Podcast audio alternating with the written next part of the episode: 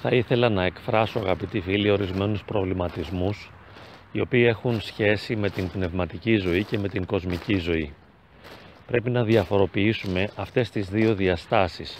Άλλοι κανόνες, άλλοι νόμοι, άλλη πραγματικότητα επικρατεί στην πνευματική ζωή και άλλη στην κοσμική. Ο Θεός είναι απόλυτη αγάπη. Τι μπορεί να πει κανείς για το Θεό?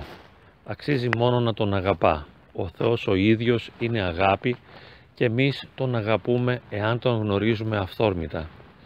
Δεν μπορεί να κάνει κανείς τίποτε άλλο απέναντι στο Θεό παρά να τον αγαπά. Το ίδιο βέβαια συμβαίνει και με την Παναγία. Η Παναγία είναι και αυτή η αγάπη. Είναι τιμιότερη από τα Χερουβίμ και τα Σεραφείμ. Και το μόνο που μπορούμε να